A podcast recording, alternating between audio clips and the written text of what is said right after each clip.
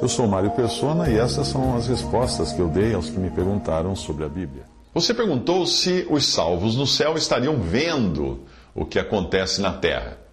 A Bíblia não diz que os salvos no céu uh, estejam ocupados com o que está acontecendo na terra, mas diz sim que elas, eles estão ocupados e muito ocupados com Cristo em contemplar a formosura de Cristo, em adorá-lo e agradecer a Ele o tempo todo, o Cordeiro como que tendo sido morto.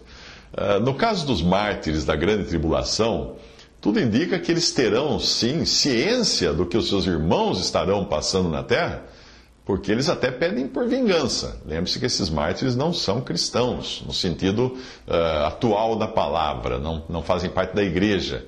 Eles são vindos da terra. São mártires da terra de um período uh, posterior ao, tempo da igreja aqui, depois que a igreja foi arrebatada.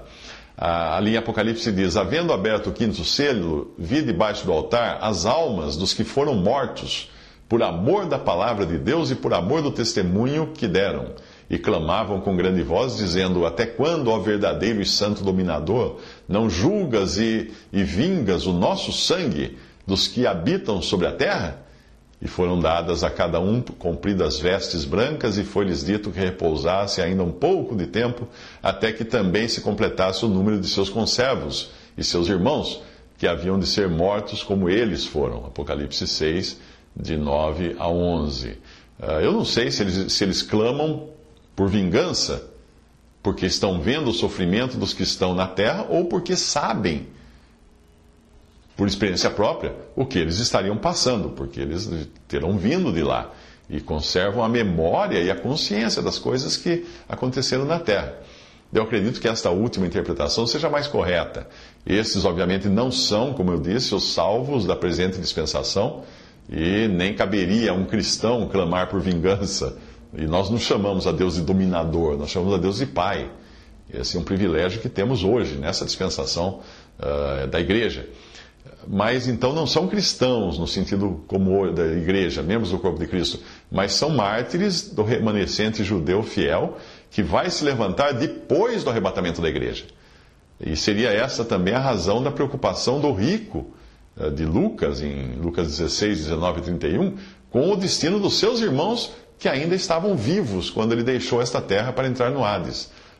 O, o rico ali ele se preocupa com seus irmãos, porque ele, ele sabe que eles estão na terra, e ele sabe que se eles não se converterem, eles irão ter também o mesmo uh, destino nefasto que, que o rico estava tendo ali agora, no Hades.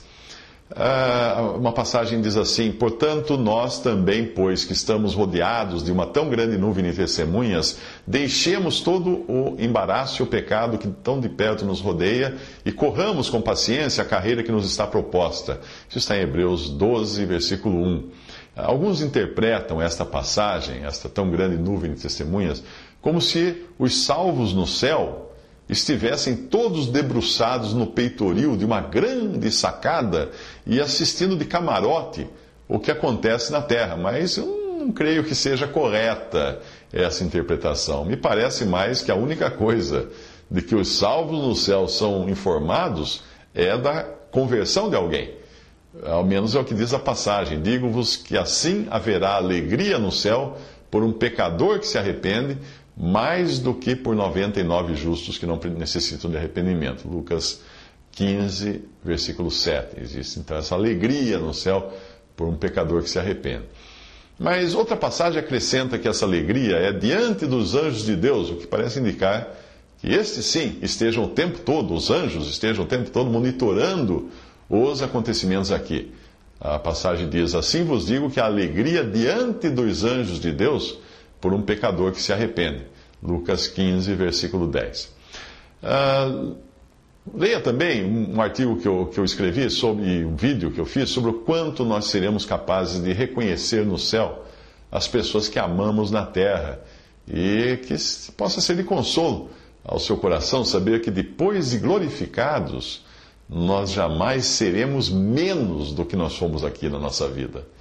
Exceto o pecado e os pensamentos pecaminosos e as tentações, as, as privações, o, o resto nós teremos lembrança, sim, e consciência da nossa vida terrena.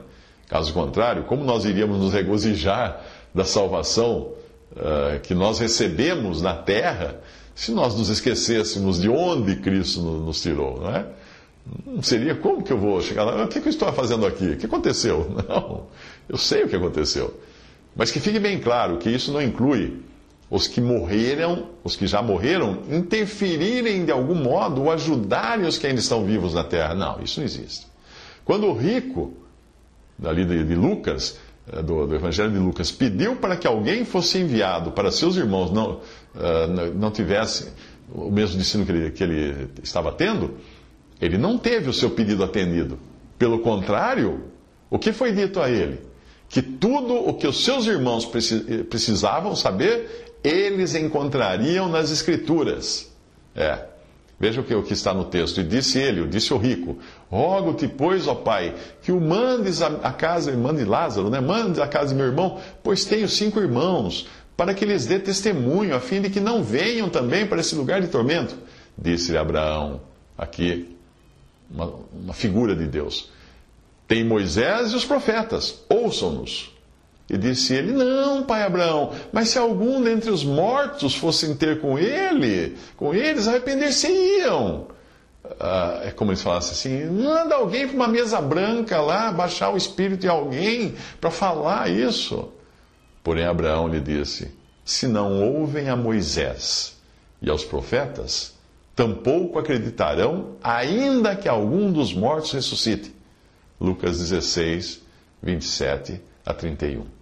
Talvez você se espante de eu falar aqui da mesa branca, né?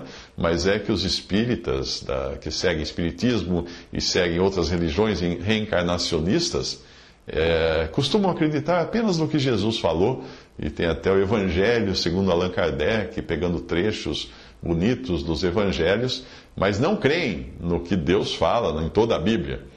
Não creem no que Moisés disse a respeito de Jesus.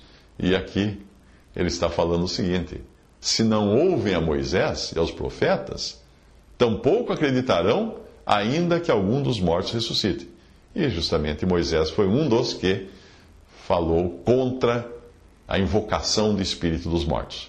Portanto, eles não sabem, eles não, não podem ajudar os vivos. Visite respondi.com.br Visite 3minutos.net.